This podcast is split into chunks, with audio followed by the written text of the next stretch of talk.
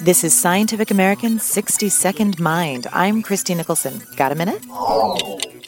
Close friends of opposite sexes. Is it possible for it to be platonic? Or will there inevitably be some sort of uncomfortable subtext of attraction?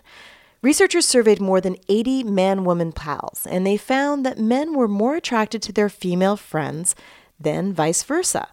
Men also consistently and mistakenly assumed that their female buddy was attracted to them more than they actually were.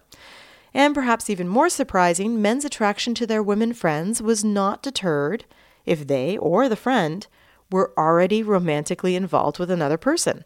Women, on the other hand, reported having much less desire to date their male friend if they or he were already romantically engaged with another.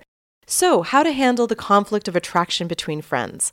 In another survey, the researchers found that overall, participants were five times more likely to see it as a burden than as not. Although the scientists spotted a gender difference here too. Turns out that men felt there was more to gain from attraction and friendships, and women felt there was more to lose. So much for the fantasy of friends with benefits. Thanks for the minute. For Scientific American's 60 Second Mind, I'm Christie Nicholson.